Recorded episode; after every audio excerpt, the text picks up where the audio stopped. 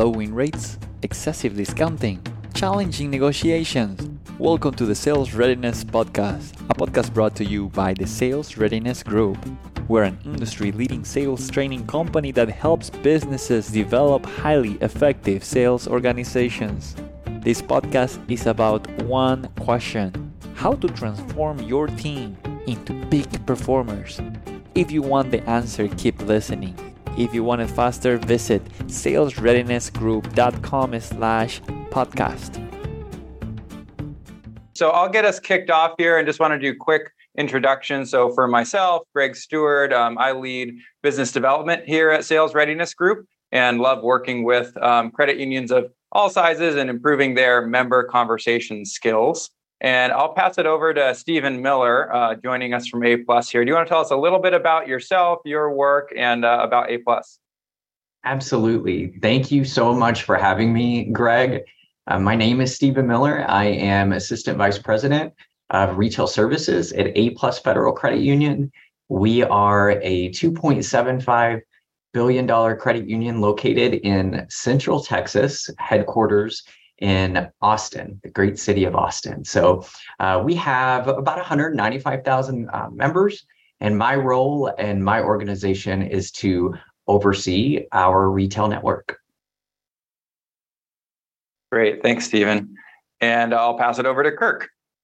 Hey, good morning, everybody. Uh, Kirk Drake, uh, founder of Credit Union 2.0. And uh, certainly, this is a topic I think early in my career when I was at NIH Credit Union uh, we had tried to establish a sales and service culture and uh, and and and found that that was a, a, real challenge for the credit union. So um, you know, and, and, at the same time with our fintech mastermind, uh, we've got a bunch of credit unions and fintechs involved in that, and and um, a lot of the guys are on the call today. So uh, good to see all of you guys. Um, and and have just found over the years that uh, I think coming out of the liquidity stuff from 2022 and kind of you know the rest of this we're and actually having an interest margin again and uh, having to pay for deposits that credit unions are very interested in both growing um, their assets uh, and their uh, membership piece. And uh, when i uh, this is a topic that came out of one of our groups and we said let's put together a panel of, of folks who really specialize in this. I'm super excited to be here uh, with you guys today. Yeah great. Thanks kirk and then Gordon, you want to share? I know that you're uh, familiar with uh, with with Kirk and maybe with some others in the mastermind group, but you can share a little bit about yourself and Datava. Sure. Yeah. Yeah. So um, I've worked with financial institutions pretty much my whole professional career over two decades now. Uh, started Datava at the beginning of 2020. We're based out of Colorado.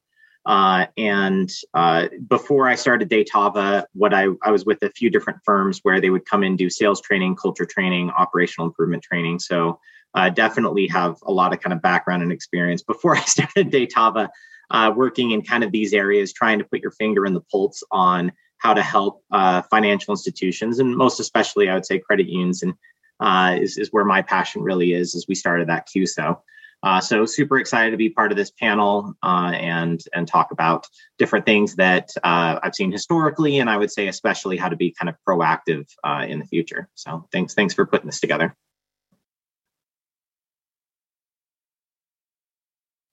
I'll unmute myself. Should be should we should all be on that at this point, three years or so in. But um, anyway, thanks, Gordon, and let's jump in here. So uh, we're talking today about what it takes to be successful in 2023. Um, at a certain point, it almost seems like a, a fool's errand. The, the list of things that we're uncertain about and cannot predict seems to only have grown over the last several years, whether it relates to public health or economic uncertainty. Um, if anyone was flying this week or the last few weeks, we can add is my flight going to take off to things that we cannot predict?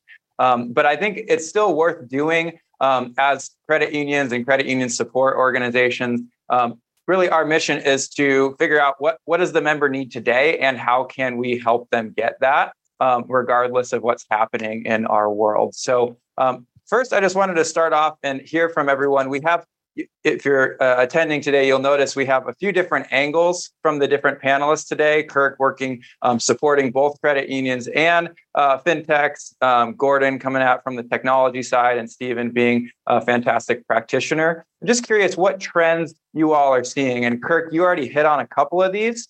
So I'd love for you to start us here. What are the trends you're seeing today um, as we look at uh, jumping into 2023? Yeah, absolutely. Uh, I think there's three big ones. So, so in the larger, uh, more open fields of membership credit unions, liquidity is a huge piece. Um, we're having to pay for deposits for the first time. It's a much more competitive market. The traditional things we did with CDs to generate deposits aren't working the same way. Um, and frankly, you know, targeting CDs to millennials and and uh, Gen Z uh, and even some boomers. I've never owned a CD in my entire career, you know, 30 years in, because uh, the rates were so stupid. Why bother? Um, you know, and and so you're starting to see an entire population who's never been trained to use those products, kind of having to to navigate that and figure out how to make it. The other piece of it, I would say, is if it takes me an hour to fill out the paperwork to get a CD, I'm just not doing it. Right. Um, so, so you're competing with Marcus and some of those other uh, type things. Um, so, then the second big one I think is uh, membership growth. We're seeing, you know, uh, consumers, a boomers are frankly starting to die off. Um, and, and, so they're seeing some shrinkage from there. I know a lot of credit unions that actually have, uh, you know, they're, they're overwhelmed with in their uh, closing out member accounts from people that are are passing on and and so that's a, a big change um, and and so i think that's causing membership growth concerns and how do you get um, younger members in and and really addressing that piece whether it's at the board or you know all the way down to the front line level. And then i think the the third piece really is you know we have a lot of people that over the last couple of years have tried things in data analytics. Very few who have successfully put together an aggregate strategy much less taken it into um, how do i actually have meaningful conversations um, and solve these problems with our consumers. All of that i think then looms on. We got this you know potential big recession. Maybe it's not a recession. Who knows? You know piece of this that that's coming up. And so um, certainly from the last 20 years of being a tech exec, the idea of most of these things we cannot possibly know and cannot control for. Um, what we have to figure out is what are the things we do know with the best information we have today? What's the 90 day plan that we can execute on that that can be dynamic? And how do we control the things we can control and not and frankly just really not worry about the other ones because the game of mm-hmm. of chaos in the marketplace and and volatility is more about moving quick, making the best decisions, preparing you for the ride up than it is about you know making this perfect three to five year plan and executing on that. Because the t- these days in this market, by the time you get your plan done, all the all the rules have changed. right? Yeah, and yeah, we're on yeah. to something different. So yeah, so I'm hearing uh, liquidity as a big challenge right now, which certainly from 18 months ago to today, everything is completely inverted. Uh, economic shift, which is certainly related, generational transfer. Um, that may not be the right yep. word, but generational shift, the demographic we're serving and the products that they're interested in, and then the data and analytics. So I'm summarizing that because I want to pass it over to Stephen. You're working in the retail setting every day. Which of those resonates most with you?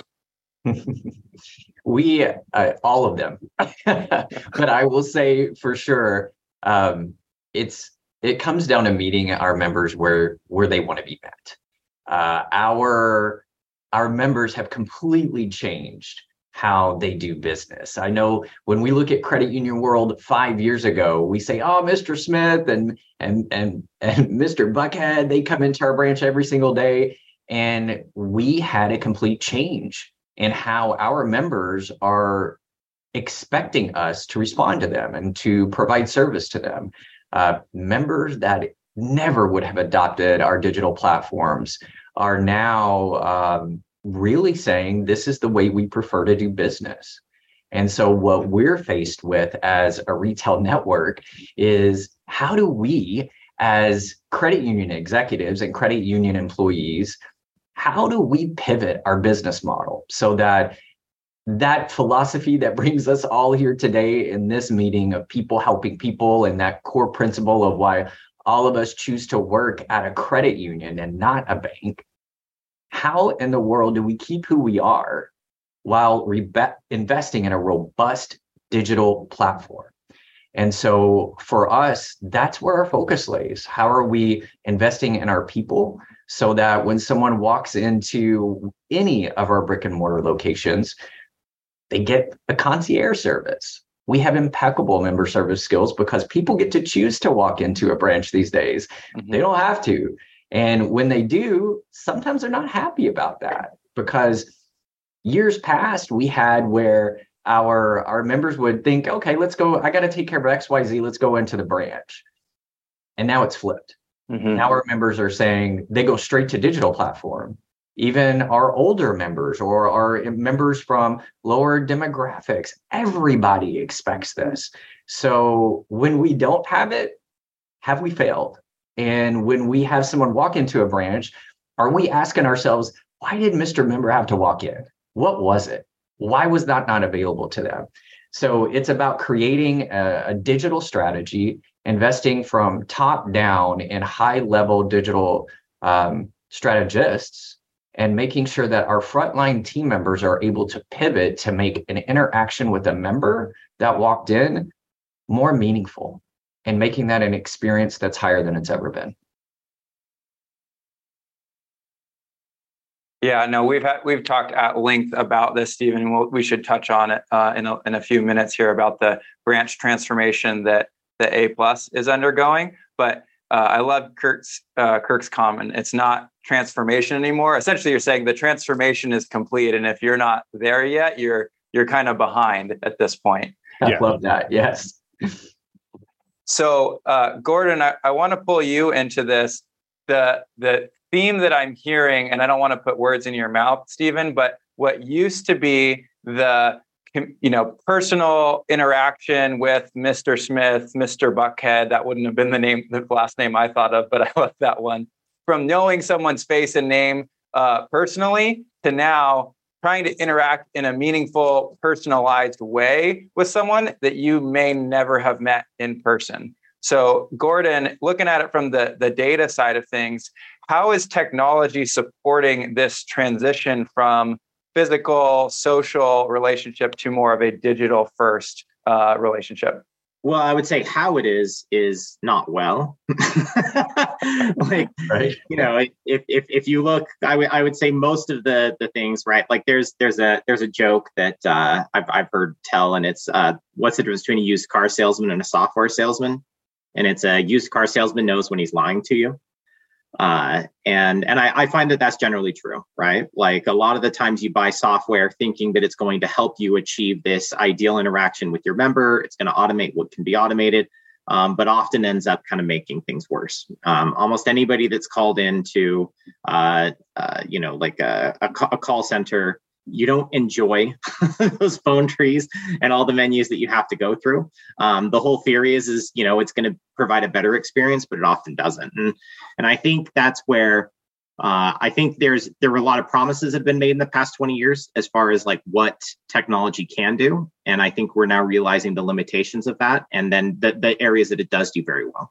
So transactions, it does extremely well, right? So I mean, especially I would say with the kind of kick in the pants that we got with the pandemic, where the, the, the people that were most reluctant to uh, use technology were the ones that were most interested in not interacting with people, um, which are the oldest people in, in our community. So we watched, I think, an extremely high user adoption of digital banking platforms.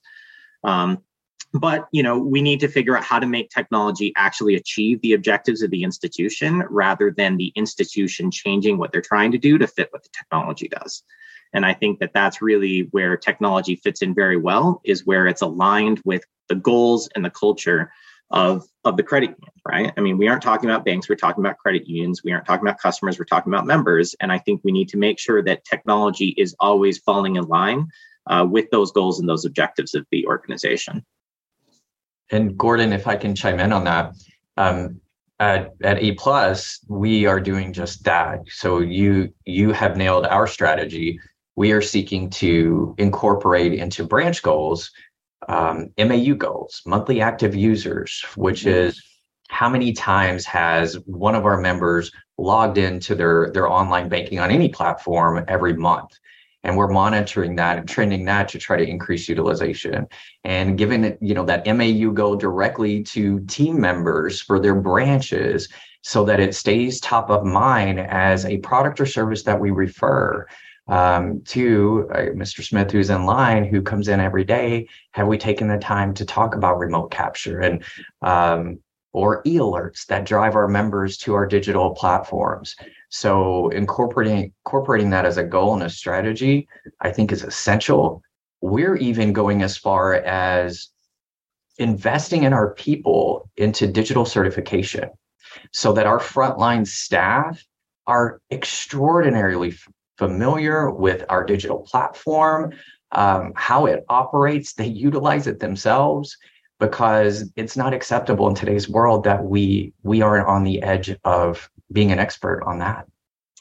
Yeah, it's it's it's definitely something where all of the time and energy that was historically spent on handling transaction uh, can now be spent on being consultative. What I think you use the word concierge, right? Like having that experience of you know helping people kind of uh, wade through what's going on. And that takes a much higher level of training of the staff. Um, and and that's where again technology can help facilitate those kinds of conversations right? Like next best products. As you were saying having dashboards to to monitor member service utilization or other things along those lines uh, to facilitate that. But it really does take that kind of hand and glove between technology and the actual personal touch experience to to help walk people through that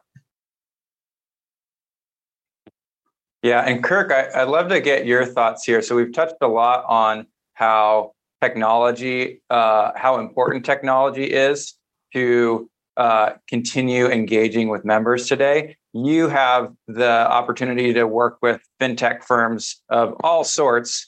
What are you seeing as far as trends right now in the financial technology space? And what are you recommending to your clients that are working to serve the credit union space to make sure that they are maintaining that like member focus in their technology?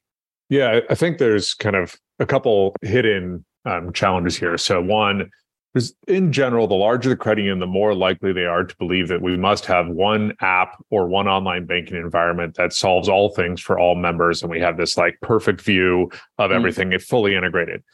Um, and I and in, and then the second piece of that, because of that, they tend to think we must do this full integration down to the core level to deliver this you know uh, experience and when those two things are true all we've done is take this legacy infrastructure non-digital environment and forced it upon a fintech who's fast nimble uh, has a you know 100% digital platform which then means they are slow you know binary mm. and stuck on the fiserv or jack henry painful integration loop and we're robbing our our members of a true 100% digital piece. And so so that's one piece. The second piece is because of all that many credit unions will be trying to pick the one fintech winner like they'll look at 50 ideas and go this is the best idea of the bunch. And first off you're all wrong. Um, we're all wrong. We have no idea and we look at thousands of these all the time um, what members actually what want and what we think we want are completely disconnected. So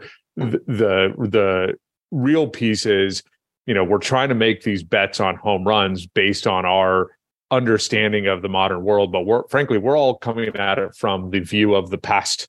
You know, the innovator's dilemma, the the the past participants in this, not the new Gen Z or or you know my kids' perspective on this.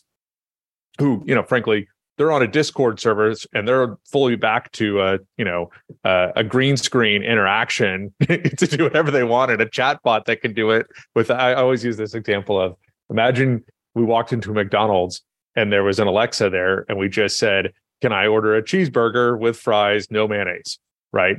And that Alexa is going to be faster than any stupid app that I can pull out of my phone and interact with at, at mm. processing the order, turning it into a transaction, and telling the person behind the scenes to make the the burger at the end of the day. Yet we're still all focused on, well, hey, well, this is cool. We got the internet, and then we got mobile phones, and we're trying to do this all through an app. And the reality is, human con- connection and, and communication is more efficient than all of that, right? And so when we think about the evolution of these fintechs being constrained by the core, the mobile banking system, or our, or our own perception of the world, we're missing the third, fourth, fifth iteration in that step, which is where the next generation of fintechs that are being led by 25 year olds or 27 year olds in this process are able to see a whole nother iteration behind that that we just don't see. And so really beginning to think about those trends in a broader level and saying maybe what's more important is that we're trying lots of things we're killing off things that aren't working well um, and we're innovating quickly is more important than us trying to think that we're the most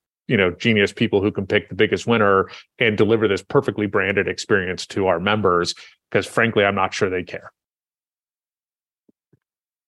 Yeah. No i i, I love that that we're we don't want to put what a uh, we don't want to put a Ferrari, you know, a Ferrari driver into a, a Honda Civic, I guess is the way yeah. it comes to mind. That's just off the top of my head. Um, yep. We don't want to, you know, try to plug into something that can't support what we're trying to do. So I actually wanted to, I, I see Kirk, you probably saw this as well, but someone had uh, posted a comment in the, the Q&A and I, I'd like to open this up to the group and then Kirk give you a chance to respond here. But um, this person wrote, that's a great point, Kirk, um, and have a question. What to what extent are credit unions willing to have standalone complementary offerings in addition to their main app that aren't weighed down by core banking? So I'd love to hear Kirk your thoughts on this. Um, and Stephen, I'm gonna I'm gonna pass it to you as well. But um, for attendees as well, if you're working in a credit union today, I'd love uh, love you to chat in. Um, how how open are you to having uh, multiple different digital applications for your members? Yes. So the shorter answer is it depends, right? On on kind of th- things I always see in credit unions is we'd like to believe it's 100% about the member, but the reality is the first thing is it's going to be whatever regulatory or balance sheet problem that's occurring from a Federal Reserve macroeconomic trend is going to drive our behavior first and foremost. So if the Fed is printing money, we're lending money and loans are really important because we got so many deposits and it's screwing up all our ratios and the examiners and the board are going to beat us up on that. Unfortunately, that's just the reality. And if the Fed is contracting money, the reverse is happening and we start needing to bring in deposits and we can see this trend going on. And so suddenly, if credit unions are desperate to raise liquidity and deposits, then they're suddenly willing to take a less principled stand on that fully integrated thing. Um, some are not, and they'll stay behind that kind of long term branded picture, but we see more flexibility in that. Um, the second piece is, I think, really on their philosophy of how do we try things and have a test group of members that we can play around with to figure out what are these trends that we really want to bet bigger on? How do we make a bunch of small bets to see what we want to go forward with? So, so those types of credit unions tend to be much more flexible in that when the other style we see is when you get management by committee and nine people have to be involved in that decision, then almost always it goes down to the perfect 100% integrated thing that we're going to bet everything on and it's going to take three years to roll out. And frankly, if you were to roll out a new CD product and it was going to take you three years, I'm not sure what you're responding to in the marketplace and what impact it's going to have for you at that point. Right. And so it's this constant trade off of speed and reaction and short term needs versus you know w- what that full piece of it. And so we we really like to say make a bunch of bets prove the small case studies and then pave the way backwards to say hey we've tried these 10 things these three worked. Now that we've got our first thousand members using each of these things now we'll ver- work on version two version three that is fully integrated as opposed to let's get it perfect on day one eh, you know and roll it out the way. And because every vc backed startup or every entrepreneur is is trained in agile small scale testing if you aren't thinking that way they're going to kick your ass. Right? Like it's just it's just the cold hard reality of that. But I, I definitely want to hear what stephen thinks on this too. I agree with a lot of what you said. Um, i believe the key to it is better before perfect right? I think that um, especially in credit union world our members depend on us uh, for reliability in a lot of in a lot of senses. We are uh, we are convenient, uh, but we need to be reliable. We don't need to change their whole world in a moment. And we've made those errors before. Uh, we have seen the new shiny object and we've gone all in on it. I'm sure everybody here has. And then you're like, oh, wait, there's a new shiny thing, right? And then did our members even want that or like it? Because this is what in in meetings like this we're hearing about. So we are looking at a staged approach to integration. And uh, some of my colleagues have from other organizations have shared how they are going to financial health centers where they are eliminating people altogether. And they are going to a complete digital platform in there with the exception of a couple of individuals but no access to cash. Um, we're not there um, we believe that it's about blending and matching what the market wants so uh, we are strategizing to implement focus groups for our members to gauge this. And it may not be an, an organizational approach, it may be branch to branch based on demographics of that branch and what those members need or want.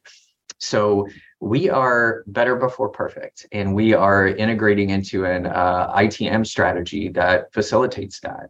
Uh, we do believe that the friction processes of five years ago of you know laborious transactions that require cash in you know a check for $150 or any a deposit when somebody walks into a branch is that really the right utilization of our staff right now so we are looking at a slow integration of itm technology into our branches to complement uh, uh, an extreme investment into our digital platform.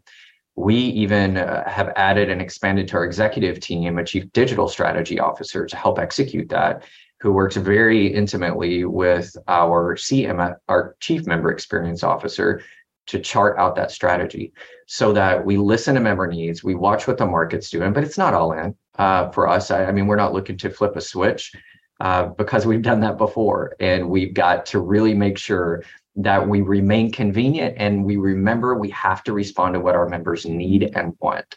So it's a blended approach and it's a case by case basis on a lot of instances. Yeah. I'll, I'll add one thing that I think of. So back in the day when I was at NIH Credit Union, this would have been 1999, 2000 timeframe. We were big on digital insight, had you know 40 50% of a medical professional community using online banking back at that point mobile banking was just first being talked about and we rolled it out on a Treo and we had like 400 users on a Treo and every time you're using your Treo for mobile banking and you got an email the whole thing blew up. And you couldn't do two things at once. It was like the, the really super early stage mobile phone uh, piece of it. And you know one one art might argue that that is a failure right? That we we were too early in the trend. We picked something that not enough of our members wanted you know all those sorts of things. But what it meant was three or four years later when things were ready we already had a draft of playbooks around how to get member adoption. We already had things to be looking for in the second and third wave of that innovation to be, you know, looking for so that when the first mobile apps did come out on an iPhone and those pieces, we were able to see a much more significant adoption rate out of the curve um, because we had seen the two or three epic failures along the way. Right. And so I think a lot of times for credit unions, it's just, well, we, we don't want to we don't want to pick something that's bad and is a terrible experience for members versus what we're what you're really trying to do in my opinion is see what the trends and waves are and know because it was obvious in 2000 that mobiles mobile phones were going to be a big you know shift in this. That was an easy obvious trend to predict. What we can't predict is when and when exactly the technology will align. Just like it's pretty obvious right now that artificial intelligence and chatbots and you look at open gpt and some of those things are going to completely revolutionize how we interact in these things. What we don't know is when they're going to be good enough that mainstream adoption kind of occurs. And it's easy and it doesn't require us to do all that manual work behind the scenes to to make it look like a real piece of technology. Um, and I think that's the real dilemma here is when do you make those bets and how do you see enough of those? Uh, and I and I like Stephen that you're taking you know multiple you know shots at that and thinking about that long term yeah, no, this is great discussion, and thanks um, to Kevin um, for p- posing that initial question there. Um, sorry, I didn't catch the name before. Um, so I want to shift us here. We touched a little bit on um, some of the economic headwinds and how that's impacting, um, you know, our, our balance sheet. I want to combine that with the digital conversation that we've been having. So I'm very curious, and, and Gordon would love your thoughts on this. Um, So liquidity is tight. We're not seeing members as much. We're uncertain about whether we're heading into a recession or heading out of a small blip.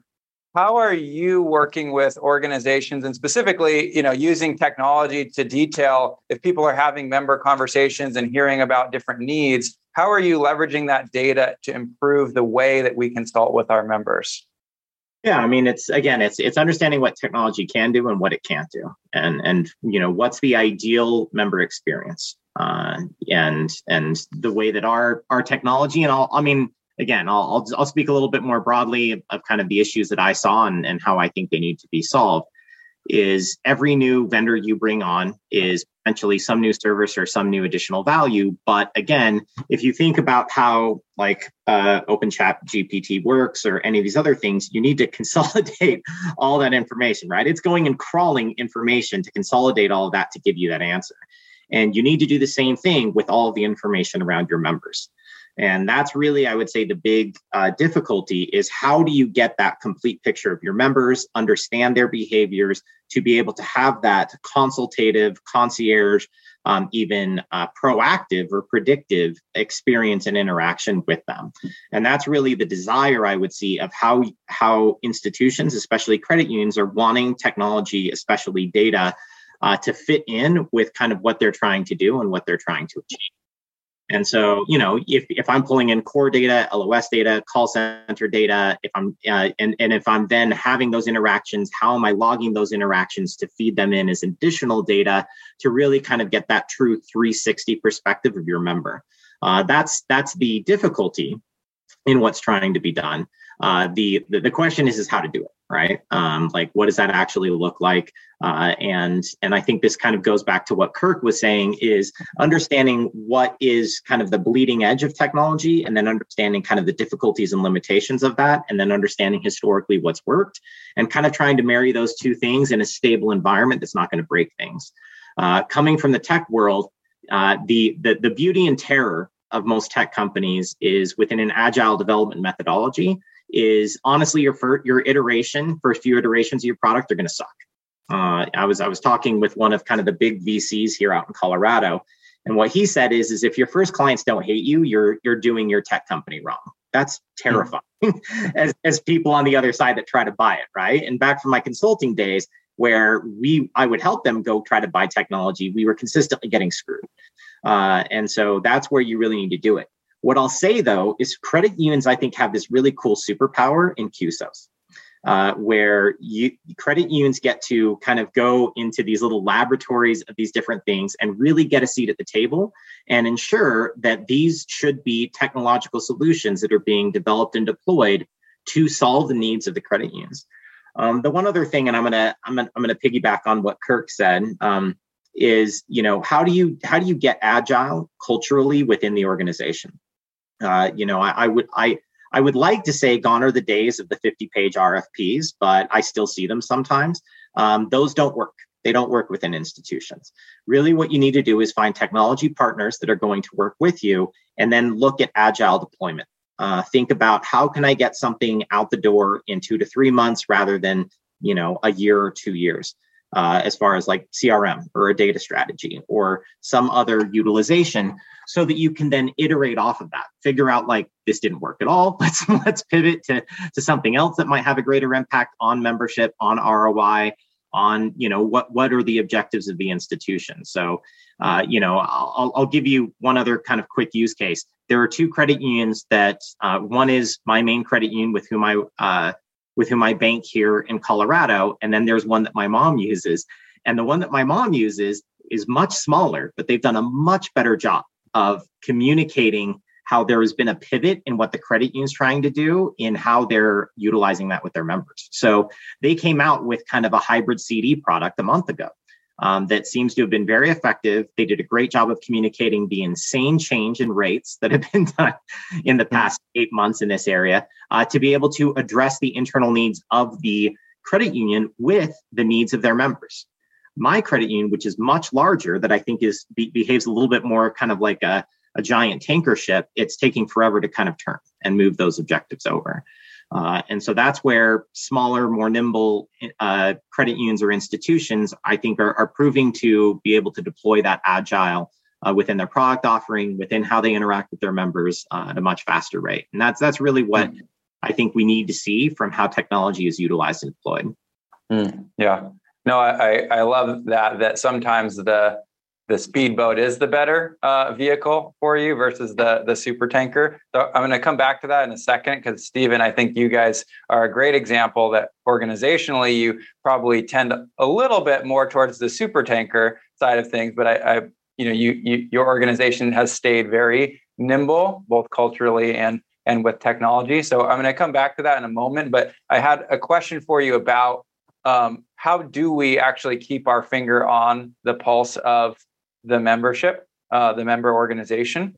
So, first, I just wondered if you may not have an answer. So, forgive me if this is uh, the wrong question because this is just off the top of my head. But, Gordon, you were talking about how we collect data and organize it to gain insight. But, Stephen, you're talking with members every day. So, just informally, are there certain trends or themes that you're hearing with regard to member challenges and things that they're asking for? And how does that inform your product development so you're serving those needs as they evolve? Yes. Um, our our retail network has seen eh, give or take about a 45% decrease in transactions that uh, were pre-pandemic to post-pandemic and so looking at that uh, our staff has had time to engage with our members in a way that they did not uh, engage before which is part of our strategy to heighten the member experience in the branches through consultative conversations and deepening questions um, and finding out uh, taking a member interaction and utilizing it as uh, not only um, a way to improve their lives but as some research and development uh, we created, for example, uh, in our organization, a, a, a, portal feedback that is being trended uh, from all of our feedback uh, loops from member to team member. And we created a whole entire department, our member experience team, that analyzes that data and then takes that information and dis- disseminates it to the appropriate department so that we can connect what our frontline staff is saying our members are bringing up to what is our strategy internally to improve the overall member experience. Um, a large majority of that uh, revolves around friction points, things that our members um, have found cumbersome that they can't do from home, or that someone had to wait an excessive amount of time uh, for a product or service to be completely delivered to them. Um, we have to be agile, we have to be quick, uh, but we also have to do all of those things in a way that supports our experience as credit unions in a way that um, doesn't flip the switch too quick where we throw something out to all of our members that doesn't work or a product um, that may not meet their needs. So we utilize that forum that feedback portal to use it as what are, what's the pulse of our members right now? What are they saying? And i can tell to any of the other credit unions that are listening right now think about how you are trending what your member feedback is. Um, what are they asking for? Uh, right now in the Austin market, we've got a 35% increase in rent month year over year. Mm. So just think about that for a second. Our members from one year to another are paying 35% more when their lease is renewed. And so here we're hearing a lot about that from our team members and our members saying, I'm having trouble because I'm getting paid the same amount, but yep my rent's gone up. So taking that and saying, hey, our members' rent is going up. We, you know, lots of inquiries about unsecured personal loans. What do we have for that? Uh, when a natural disaster hits, like we had an ice storm uh, here, a snowstorm, and guys, Texas is not prepared for that. So when that happened, we had a lot of members who needed funds in, in, in a quicker manner that were saying, hey, this happened. I need, I wasn't able to go to work. I need some extra pay. So just trending what the current events are for our members so that our products are universal. Uh, we've gone away of some of our very specific types of loan to more of a mm-hmm. hey, we've got a we got a loan for that, and kind of using that as an, an all-encompassing product for our members. But I think you got to trend it. I think you have to find a way in your branch network to find out what your members are saying, make sure that your team members are putting that into the portal so that you can then trend that data and take it to the appropriate department to implement change. Yeah, no, very very thorough uh, response there. I love the feedback portal and certainly familiar with the the member experience team. How much of the feedback loop is reactive versus proactive? Like member walks into a branch, has some experience or does something online, are they coming to you or do you push out member experience surveys? How do you balance that? So it's it's more of a at this moment it's it's reactive. Of course, we have an annual survey that goes out to our members, but it's not really diving just yet into those types of topics. As we look at integrating into a more digital structure um, with ITM technology, et cetera, inside of our branches, um, we intend to do focus groups to make sure that we are being proactive in that act, uh, act aspect.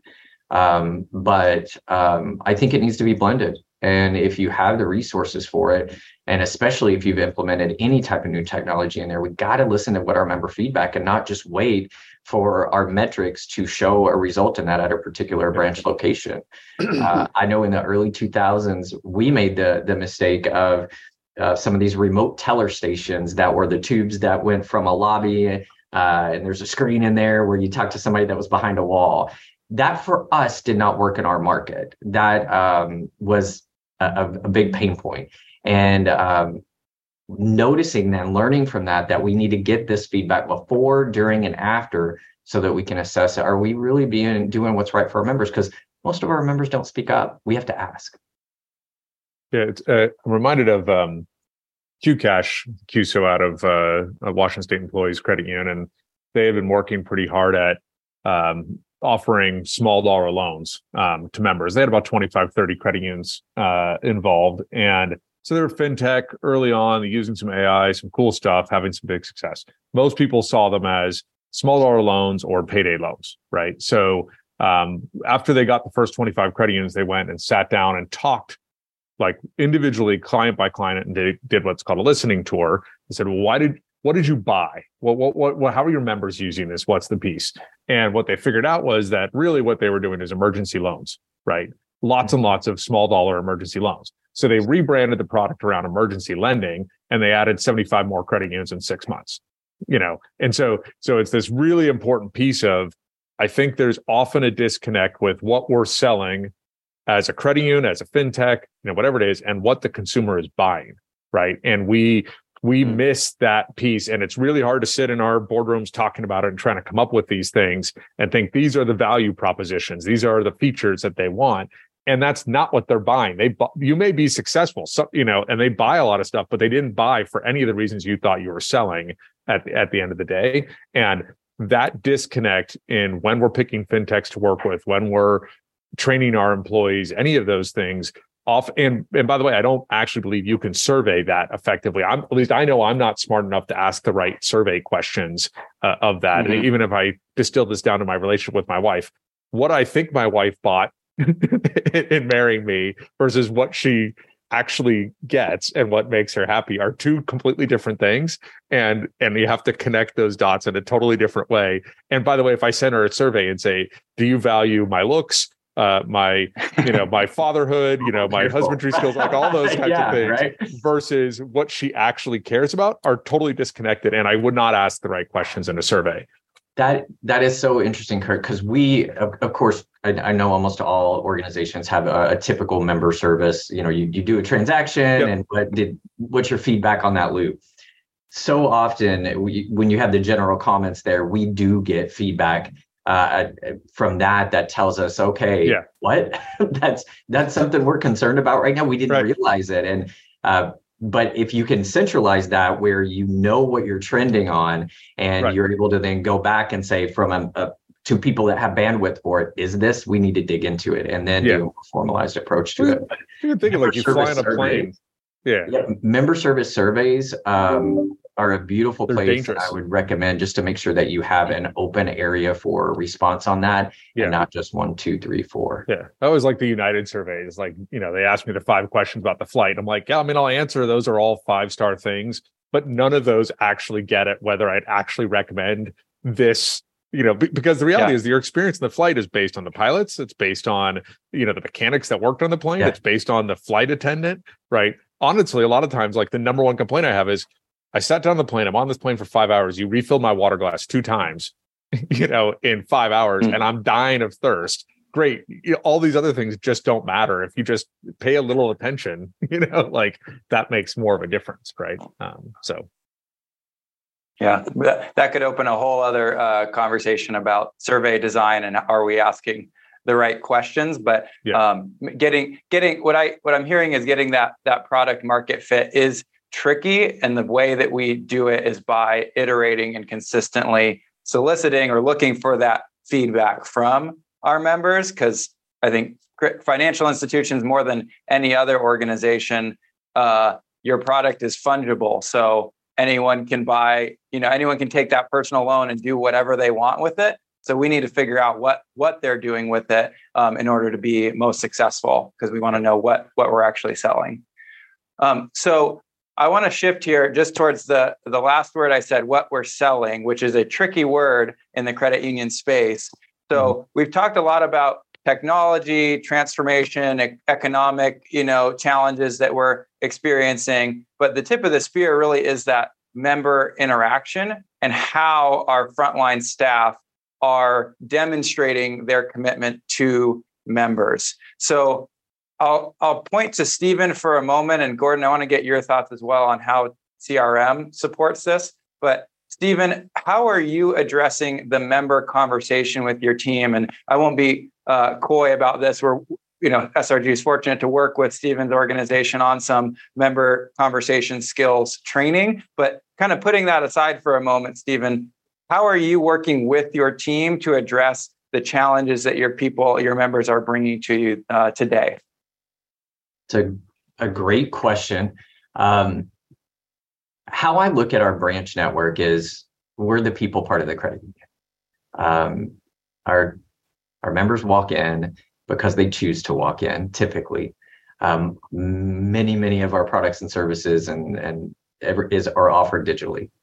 But um, when they walk in, how are they able to engage in a conversation that not only meets their need, but listens for cues that are relevant?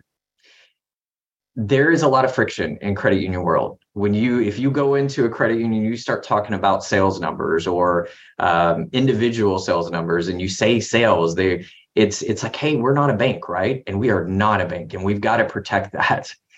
Uh, what we have to remember is how are we able to message sales in a way that fits our culture because sales are vitally important to our organization. They're important to our members because our members don't know what we have that can help them to achieve whatever pain point they have or dream they have.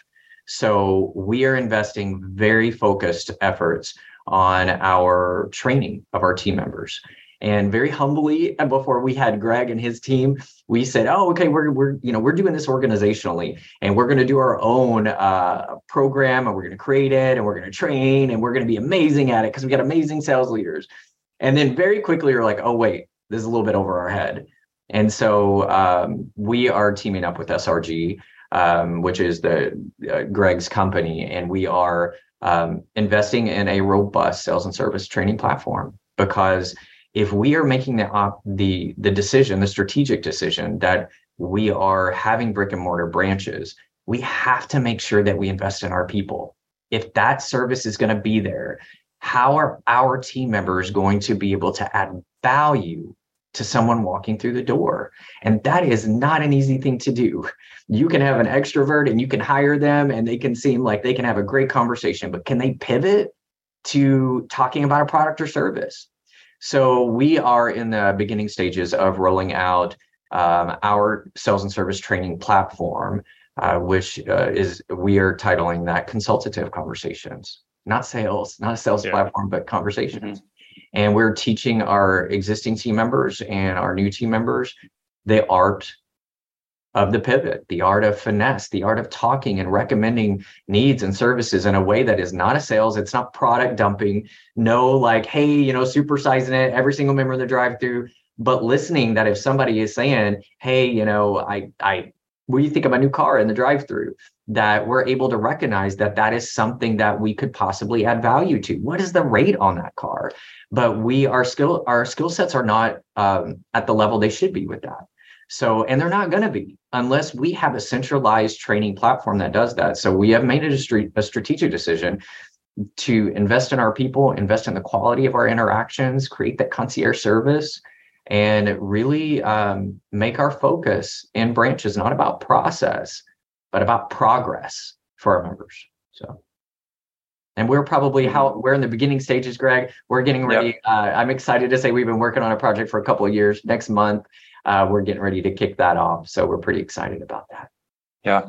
Now, one thing we've talked about um, a handful of times in the, the past several weeks is um, how do we support that with data you know the, the member relationship yes. is really the foundation of a consultative conversation and one of the ways we build relationships is by by knowing them by remembering the conversation we had two weeks ago right so gordon i know that you guys help with that and you know don't don't need to set you up for a we at srg we hate the word pitch here so i'm not going to say pitch i'm going to say an, an, an explanation of how does crm help us have a more consultative conversation with our members yeah, well, it's look. I, am not going to go to a uh, McDonald's and ask them what's the best burger in the area, right? Like, I mean, and and I think I think the the idea that I really try to focus on is information asymmetry, right? So the the whole terror of going again. I'm going to use car dealerships again. I'm not sure why.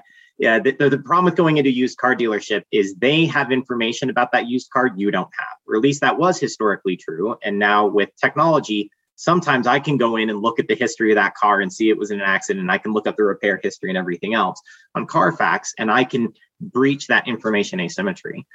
To be a consultative, like concierge, as I'm interacting with someone, I want to be able to have information that the member doesn't have. And that's really where a CRM can come in is I can say, I am looking at a picture of how you are spending your money. I'm looking at a picture of how you're interacting with our credit union that you might not be able to see the forest for the trees from.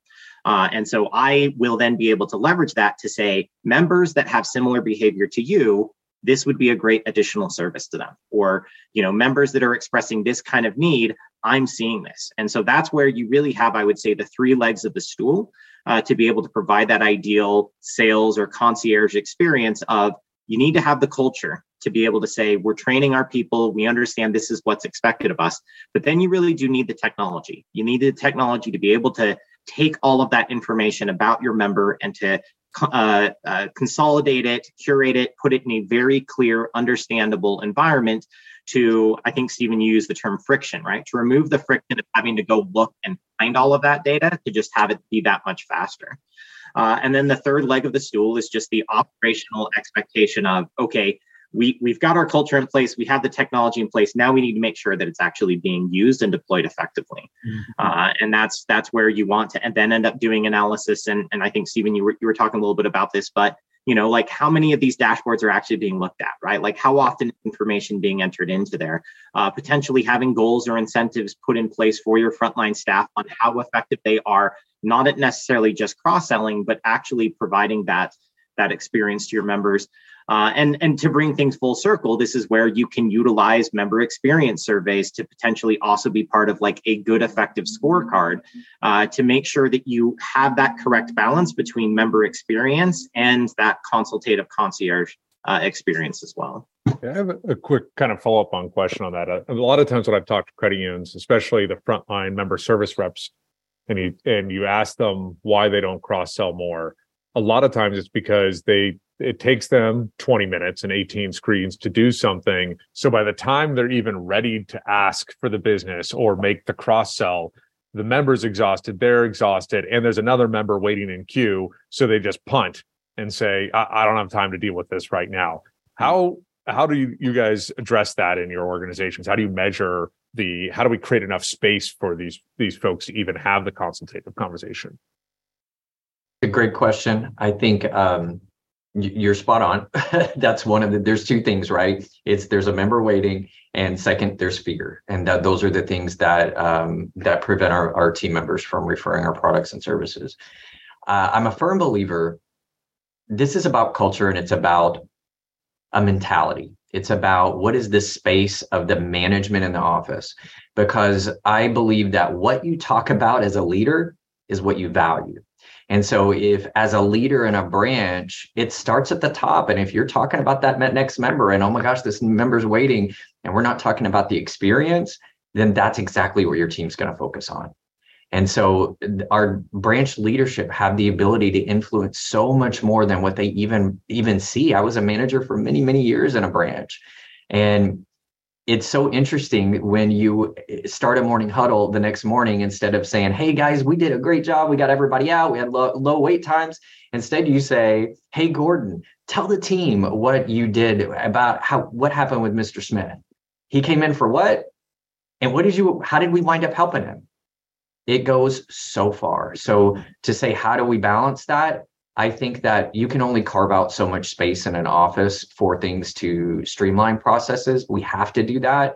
But it's also about the mentality of your team. And you've got to create a space to make sure that your priorities in a branch go away from that archaic mindset of it's about process, it's about how quick do we get people out. But in, a, in an environment where transactions have gone down 40%, how do we talk about the value of what we've done to help them. And that is a hard thing to do because the temptation is to focus on that number of wait time. Well, and, and this and, and just just one other thing that I'll say on this is uh, I think everybody's had the experience where someone's trying to sell you something when you're not looking to buy something, and that's the experience you want to avoid. Uh, I think a really awesome opportunity that we're getting with the huge amount of adoption where transactions are being done now effectively electronically through your smartphone or just automatically through some other thing is I think more and more we're going to see when people are reaching out to the credit union to have a an interaction with the contact center where they're looking they're actually showing up in a branch they are actually looking for that consultative experience um, and so that's where you want to have your staff uh, with the tools to be able to provide that if I'm just looking to get a transaction done, or I'm, I, you know, I want to contest some sort of transaction, and someone's like, "Hey, do you know what our CD rates are now?" Then you're like, "I don't want to talk about that." but product dumping, right? Nobody. Yeah. That, Address exactly, the need. Yeah. Yep.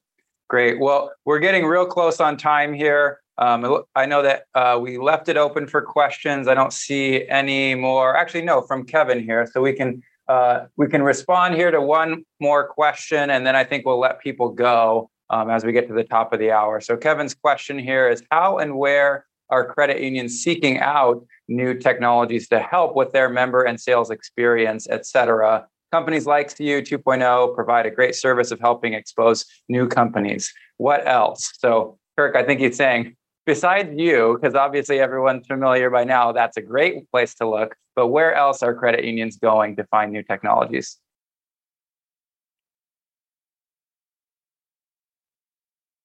Kirk, you're on mute. I'll figure this out someday too. Um, yeah, I, I, I wish I had a good answer for that. I because wherever they're going, I'd end up being there.